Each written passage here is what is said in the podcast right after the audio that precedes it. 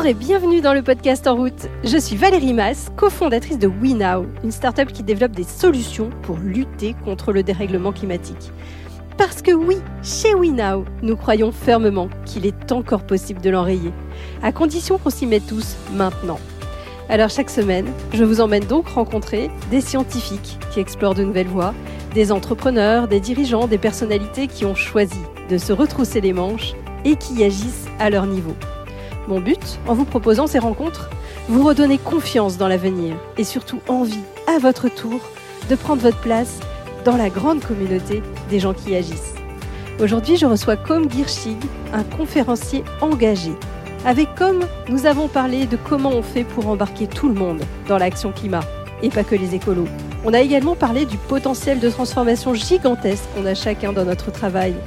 On a parlé d'histoires positives qui donnent envie d'un monde plus sobre, mais aussi de l'avion de Barbie, de crème solaire, de James Bond, ou encore de la série Le Bureau des légendes. Vous êtes prêts à changer votre vision du monde? Alors, en route Bonjour Com Bonjour Valérie. Merci beaucoup d'avoir accepté de répondre à ce podcast. Alors j'avais une première question. J'ai vu que ton parcours était passé de ingénieur euh, tu as fait une, école prestigieuse et jusqu'à représenter la France au sommet de la jeunesse pour le climat. Alors, le climat, euh, quand est-ce que c'est arrivé? Est-ce que euh, qu'est-ce qui t'a fait basculer? Est-ce qu'il y a eu un, moment clé ou est-ce que c'est une somme de, de choses qui se sont passées? Effectivement, il y a eu un moment clé, une bifurcation très très nette qui s'est passée. C'est simplement que c'était la COP 21 quand j'étais en école d'ingénieur et que c'était un moment d'effervescence absolument dingue où tout le monde parlait climat. Et quand je dis tout le monde, c'est toutes les professions. Euh, et ça me fascinait en fait qu'il y ait des, cuisiniers, des juristes, des, des, exploratrices, des je sais pas, des glaciologues. Enfin bref, tous les métiers du monde imaginable commençaient à parler climat. Et je me disais, bah oui, en fait, bon déjà il y a un problème, donc ça j'en ai pris conscience. Et en plus,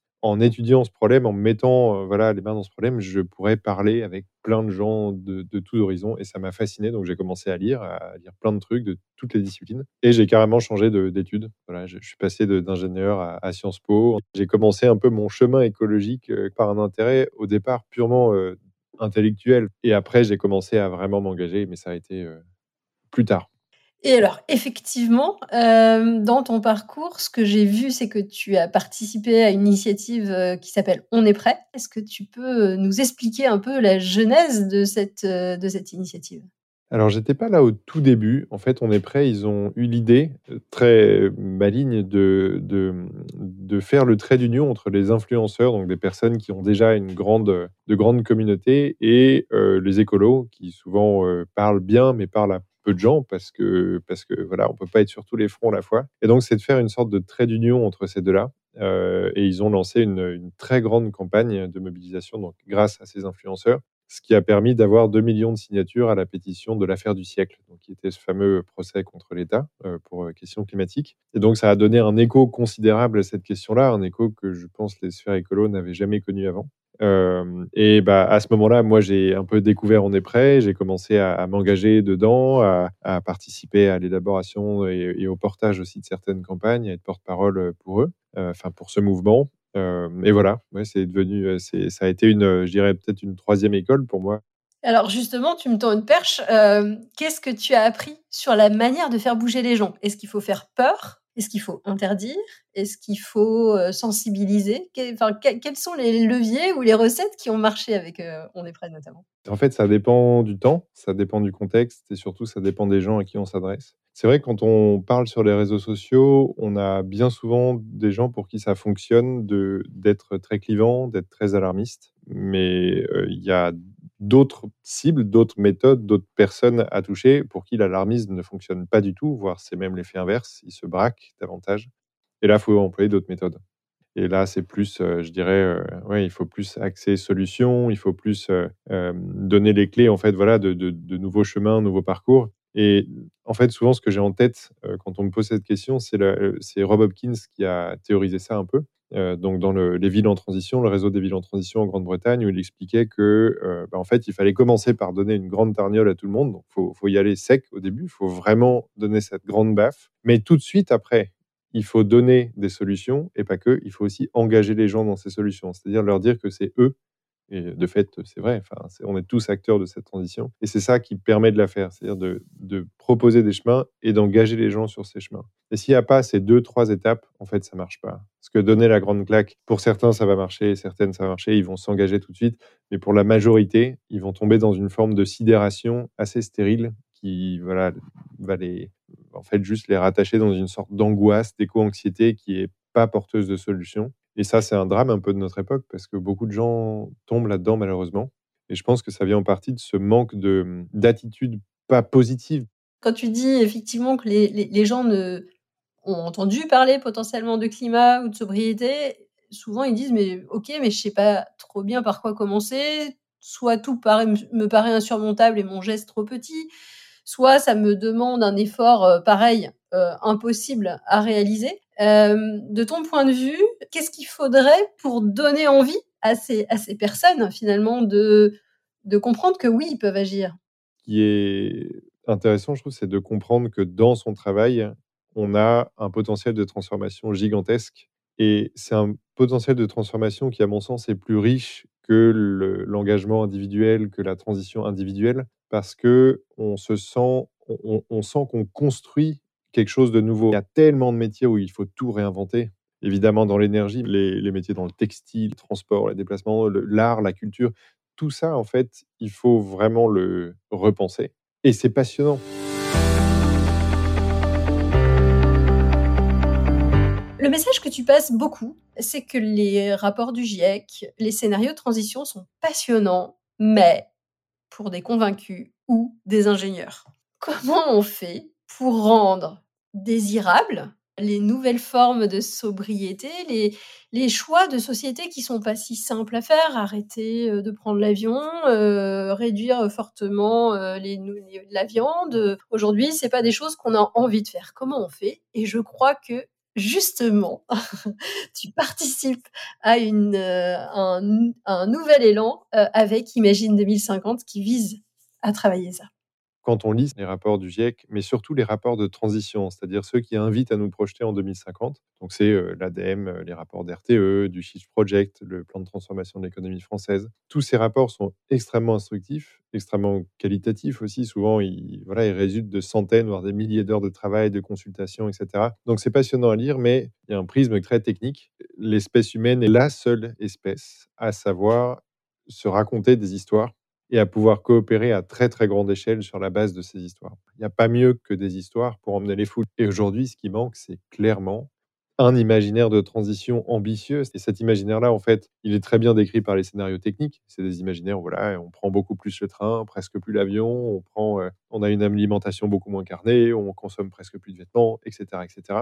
Le truc, c'est que tout ça, c'est des chiffres, c'est des mots, c'est des concepts. Et tant qu'il n'y a pas d'histoire autour de ça, on n'est pas vraiment emmené dans la danse, quoi. Et donc, ce qu'on invite à faire dans, donc dans, dans, la conférence Imagine 2050, dans les ateliers, etc., c'est aider tous les créatifs, tous les, les, personnes qui façonnent au quotidien notre culture, donc euh, les médias, euh, les, les, producteurs et scénaristes, euh, réalisateurs de cinéma, les publicitaires, les agences de com, etc. C'est leur donner des pistes pour que tous les, environnements, les décors, les univers en fait dans lesquels ils nous projettent, parce que c'est toujours une projection, une pub, même une pub basique pour une crème solaire, il y a une projection. On voit souvent une plage, mais elle est où cette plage? On voit des gens, mais ils sont où ces gens? Comment sont ces gens? Qu'est-ce qu'ils font? Tout ça en fait dépasse largement le produit qu'on cherche à vendre ou l'histoire qu'on cherche à raconter, l'histoire spécifique. Euh, ça génère un univers et cet univers, il faut le construire et il faut le construire sur la base de la sobriété et c'est ce qu'on cherche à faire, donner des pistes pour recomposer cet univers de sobriété pour qu'ensuite en fait ça se fasse de façon un peu automatique. C'était la discussion qu'on avait au départ sur les cibles. Qui est-ce qu'on convainc avec quel message? Bah, Il y en a qu'on convainc avec la bonne grosse claque du GIEC, on leur explique que, c'est vrai, hein, c'est des vrais chiffres, que là on est sur une trajectoire à quasi 4 degrés, euh, sauf si on respecte les accords, euh, bon, on serait plus à autour de entre 2,7 et 3,2 degrés de réchauffement. Ok, très bien. Mais là, on a déjà perdu les trois quarts des gens, en fait, avec ce type d'argument.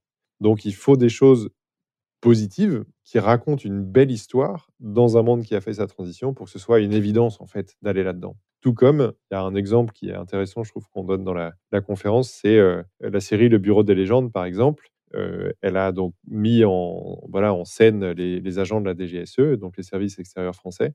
Euh, et c'est très intéressant de voir les statistiques de candidature au concours de la DGSE avant que la série sorte et après que la série soit sortie. Et c'est x2 en fait.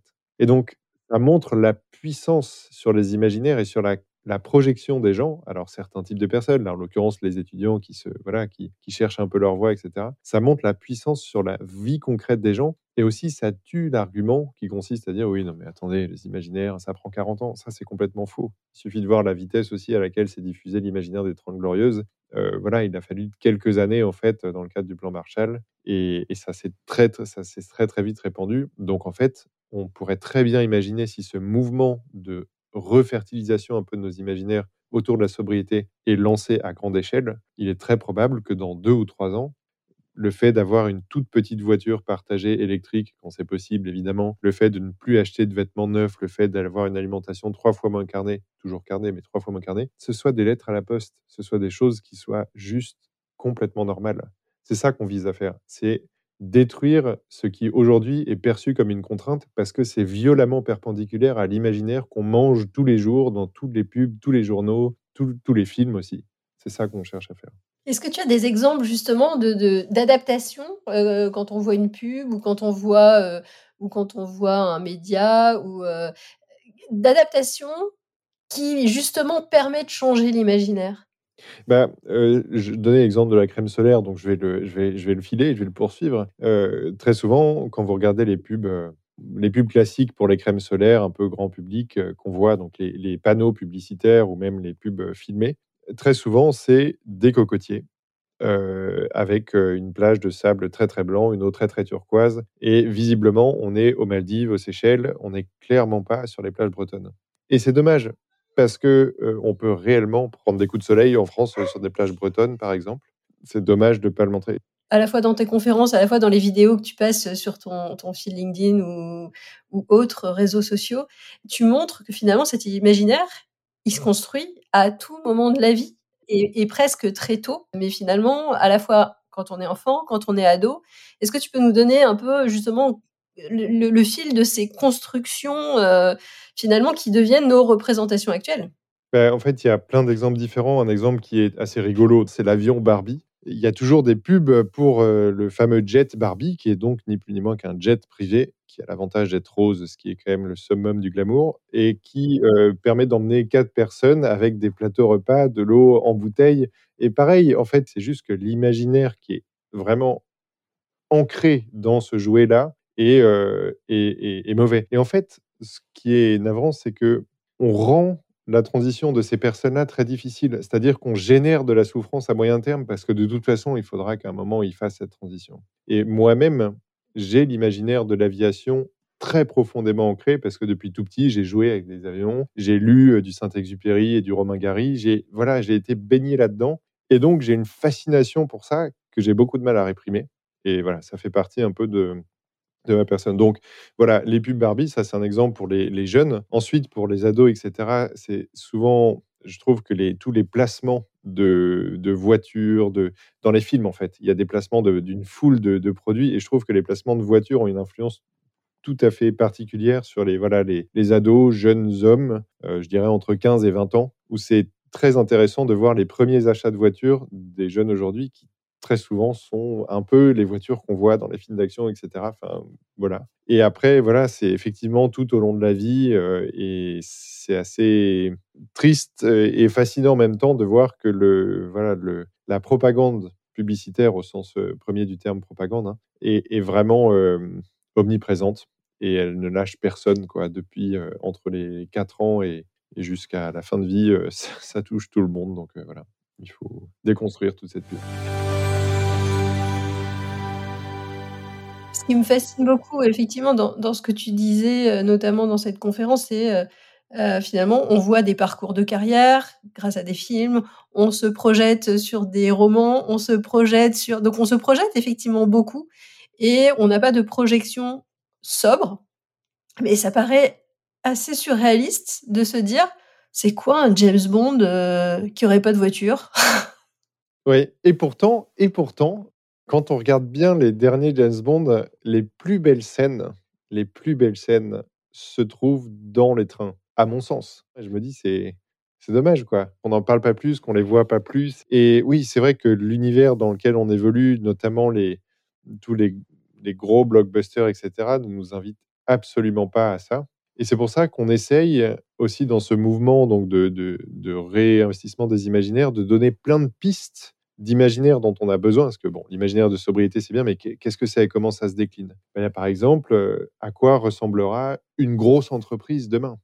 Et comment elle fera sa transition? Ce serait intéressant de voir ça, par exemple, une jeune femme qui est euh, bien placée dans une entreprise du CAC 40 en 2022, et on la voit dans une série, par exemple, une série télévisée qui passe en prime sur une grande chaîne, genre TF1 ou France 2. Comment ça se passe, mois par mois, pour que cette femme arrive à faire bifurquer ses paquebots économiques Ça, on a envie de le voir. Et aujourd'hui, on ne le voit pas. Autre chose, des métiers dont on a besoin absolument dans tous les scénarios de transition prospective d'ingénieurs, notamment ceux de l'ADEME et du PTEF, donc le Shift Project, on nous dit mais ça va créer plein d'emplois. Ok, très bien. Quels emplois?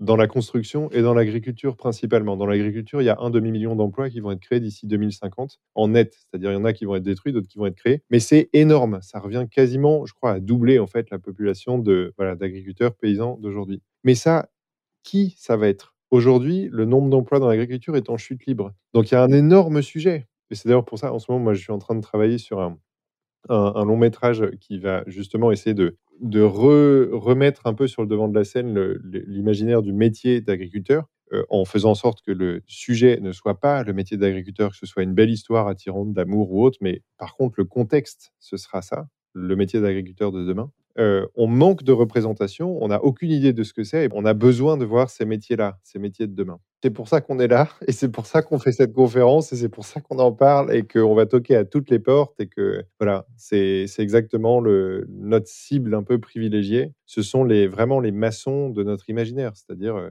les publicitaires, les scénaristes, les réalisateurs, les producteurs, etc. Les écrivains, pourquoi pas, enfin toutes les personnes qui écrivent ces fameuses histoires, qui savent faire vibrer les cœurs, qui savent emmener les foules, qui savent, euh, voilà, qui, savent euh, nous faire pleurer devant une histoire d'amour et, nous rendre, euh, nous rendre, je sais pas, dynamiques, motivés devant un film d'action. Ces gens-là ont une puissance en fait entre les mains qui est gigantesque, une puissance, enfin quelque chose de performatif, quoi, qui nous fait agir différemment au quotidien. Il suffit simplement de mettre les bonnes graines. Est-ce qu'il ne faudrait pas également faire rêver des patrons d'entreprise? Alors on le fait aussi.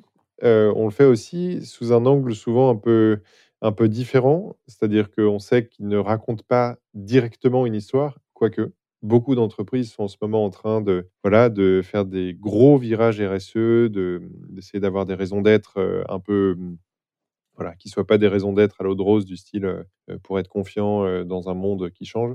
Enfin voilà, quelque chose d'un peu plus d'un peu plus poussé, de mobiliser leurs équipes, d'avoir un narratif au sein de l'entreprise. En fait, c'est plus à ce titre-là qu'on intervient auprès de ces grandes entreprises pour les aider à insuffler une dynamique de transition rapide au sein de leurs collaborateurs et collaboratrices sur la base des récits. Ça, on, voilà, on y travaille. Mais c'est encore un peu différent, mais c'est passionnant. Et alors, de ton point de vue, euh, à force de te frotter justement à la fois au monde de l'entreprise, euh, au monde créatif, euh, aux startups, au climat, j'imagine aussi différentes formes de rébellion, différentes formes d'engagement. quelle est ta position par rapport aux appels à démission de pas mal de, jeunes de grandes écoles récemment Est-ce qu'il faut changer de l'intérieur? Est-ce qu'il faut plutôt blacklister des, grandes sociétés pour, euh, ben, justement, pour les faire bouger? Il faut démissionner si on le sent, et il faut changer de l'intérieur si on le sent. C'est des profils et des types de, personnalités très différents, et l'un et l'autre se renforcent mutuellement. C'est-à-dire que quand la possibilité de démissionner est une sorte d'épée de Damoclès sur l'entreprise, les gens qui cherchent à la modifier de l'intérieur vont avoir beaucoup plus de poids parce qu'ils constateront voilà, que ça reste une possibilité. Et évidemment, ça fait très très peur aux entreprises, comme j'ai dit au départ de, cette interview. Donc, les deux sont vraiment complémentaires. Et toi qui t'es frotté finalement aux grandes instances aussi euh, internationales, puisque tu as représenté la France euh, auprès de l'ONU, euh, tu as représenté la France, je crois, sur la, partie jeunesse, sur un, sommet du climat. Alors, qu'est-ce que tu en as retiré sur les instances internationales et donc sur peut-être l'action collective qu'on peut mener ensemble entre les pays? Et qu'est-ce que ça t'a inspiré comme un peu plan d'action à l'issue de cette euh, expérience-là? Ce cadre-là, qui est souvent un peu décrié parce que mal compris, il est indispensable. mais que c'est 1%. C'est en fait c'est un peu une sorte de clé de voûte. C'est un système de confiance, les COP, etc. Les négociations climat, c'est un système de confiance qui fait que tout le monde a individuellement intérêt à aller dans la direction de la transition. Ce qui n'est pas le cas quand les pays coopèrent pas entre eux. Sinon, en gros, ça leur coûte très cher. Et si à côté il y a la Chine, l'Inde et, et les, enfin, c'est ridicule de donner ça parce que l'Europe aimait beaucoup et depuis beaucoup plus longtemps. Mais voilà, si les autres, en gros, ne font pas d'efforts, euh, bah, ça sert à rien, effectivement, de faire des efforts. Donc, on a besoin d'avoir cette harmonisation entre les États pour avoir un intérêt à le faire individuellement. Euh, donc, c'est nécessaire. Ça, c'est l'accord de Paris qui fonctionne bien, qui est un système de transparence, de comptabilité, de voilà, qui a mis, qui a harmonisé en fait les systèmes de comptabilité carbone des différents États. Enfin, carbone n'est pas que il y a six gaz à effet de serre qui sont qui rentrent dans le système. Euh, et cet accord-là, il tourne. Il n'est pas parfait, c'est clair. Il est sûrement pas, il n'est pas assez ambitieux. C'est très net, mais il est fait justement pour être progressif, c'est-à-dire c'est un effet de cliquet où progressivement, d'année en année, on atteint une cible. Il y a quand la COP 21, euh, enfin quand on venait d'avoir l'accord, au départ on était sur une trajectoire de 3,3 degrés. Maintenant on est plus entre 2,7 et 3,2. On est en train de baisser progressivement et peut-être qu'on n'arrivera pas à 1,5. Mais en tout cas, cet accord-là permet de baisser. Par contre, ce que je pense, et c'est pour ça que moi j'ai quitté un peu ces instances-là, c'est que euh, en fait maintenant il faut se bouger au niveau euh, régionaux et nationaux. Et c'est pour ça que moi bah, j'ai suivi la convention citoyenne pour le climat, j'ai fait des procès sur la 5G, j'ai euh, fait des choses plus au niveau national parce que je pense que c'est plutôt à ce niveau-là que ça se joue maintenant. J'ai l'habitude de finir le podcast avec des, questions hyper rapides. La première, si tu as un conseil qu'on t'a donné qui t'a vraiment été utile et que tu aimerais partager, ce serait lequel? Alors, il y en a un premier, c'est achète-toi un bon fauteuil pour lire des livres. Et ça a tout changé dans ma vie parce qu'en fait, j'ai réalisé que je n'arrivais pas à lire parce que j'étais mal et qu'on m'avait dit qu'il fallait lire quand on était dans son lit avant de se coucher. Pour moi, c'est la pire des choses parce que quand je suis dans mon lit, j'ai envie de dormir. Et donc voilà, avoir un siège, juste un siège confortable. Le deuxième conseil, c'est euh, de, tester des trucs. C'est-à-dire souvent quand on sort d'école, d'université ou autre, on a envie d'avoir une ligne un peu directe, d'avoir une carrière ou autre. Je pense que le mot carrière est un mot qui est aujourd'hui obsolète et c'est bien Enfin, en tout cas, c'est, je trouve ça excitant que cette notion-là soit en voie de disparition. Il faut tester des trucs. Dans les 5 ans à 10 ans, quand on sort d'école, et moi je suis en plein dedans, tester des trucs. Euh, réaliser des films, aller dans une grosse boîte, euh, faire du conseil, euh, écrire un bouquin, faire de la danse, enfin, tester des trucs différents, quoi. Surtout pas se bloquer dans, un, dans une trajectoire unique. Ça, c'est un bon conseil, je pense. Trop bien. Mais alors, c'est quoi ton prochain test? Mon prochain test, moi, c'est réaliser un long métrage. Voilà. C'est génial. Et peut-être la, l'avant-dernière question. Comment tu fais pour parler à des gens qui ne croient pas euh, dans le climat ou qui continuent à prendre l'avion régulièrement? Et comment tu réagis? Je réagis en essayant de trouver 100% des points qui nous rassemblent. C'est-à-dire que je commence par ne surtout pas lui parler du sujet, parce que ça sert à rien. Enfin, c'est juste dire, mais tu sais, ton bilan carbone, c'est au moins 25 tonnes de CO2 par mois. En fait, oui, c'est très bien, mais ça, ne marche pas. Donc, je commence par bah, partager, enfin, d'essayer de trouver, de discuter de tous les points qui peuvent nous rassembler, que ce soit, j'en sais rien, des points de, qu'est-ce qu'on aime faire dans la vie, qui on aime, quel film on aime, qu'est-ce qui nous a marqué récemment ou autre. Et puis après, progressivement, j'essaye d'amener les sujets sur la base des briques d'informations communes qu'on a pour là. Donc ça paraît un peu technique comme ça, mais en fait je ne le fais pas en pensant comme ça. C'est juste assez naturel pour moi de, de le faire sous cet angle parce que je pense être moi une personne difficile à convaincre sur des sujets sur lesquels je suis pas d'accord. Et je, je, vois très bien comment on peut me convaincre. Bah, c'est justement voilà, en trouvant un terrain d'entente. Mais c'est classique en fait en termes de conviction. Mais c'est voilà. Donc j'essaie d'appliquer ça quand moi j'essaie de convaincre quelqu'un d'autre. Eh ben, merci pour ce conseil. Je pense que ça, peut en aider euh, plus d'un. Et peut-être dernière question euh, que je pose à tout le monde. Est-ce qu'il y a quelqu'un que tu aimerais entendre au micro de ce podcast? Oui, je pense que ce serait intéressant d'avoir Esther Loiseleur, qui est une personne avec qui j'ai fait mes armes un peu en termes de conférencier avec qui on a beaucoup voyagé un peu dans toute la France, dans les écoles, les universités, etc. Et qui a ensuite euh, pris ma succession quelque part dans Jack, les jeunes ambassadeurs pour le climat, Enfin, voilà, elle a, elle a été très active là-dedans. Elle parle, voilà, elle fait des conférences tout le temps auprès des jeunes, etc. Et elle a une approche que j'aime beaucoup en fait dans la voilà de la transition écologique, très à la fois enfin très axée sur la sociologie. Et je trouve c'est passionnant d'avoir cet angle-là. On n'en a pas beaucoup parlé là, même si en fait les récits ça peut être considéré comme une forme de voilà. Mais je pense que ce sera intéressant. Merci infiniment, Com. C'était passionnant. Ben, merci à toi. Et puis à bientôt. Merci, Com. Si cet épisode vous a inspiré, n'hésitez surtout pas à le partager sur les réseaux sociaux ou à lui attribuer 5 étoiles sur votre plateforme de podcast préférée. C'est comme cela que le plus grand nombre pourra le découvrir. Et qui sait, vous serez peut-être à l'origine d'une nouvelle vocation. Vous pouvez également retrouver tous nos autres épisodes sur notre site web www.wenow.com. Alors cette saison s'arrête aujourd'hui. Je vous retrouve l'année prochaine pour une nouvelle saison d'invités toujours plus passionnants. Et je vous souhaite de belles fêtes de fin d'année. À l'année prochaine!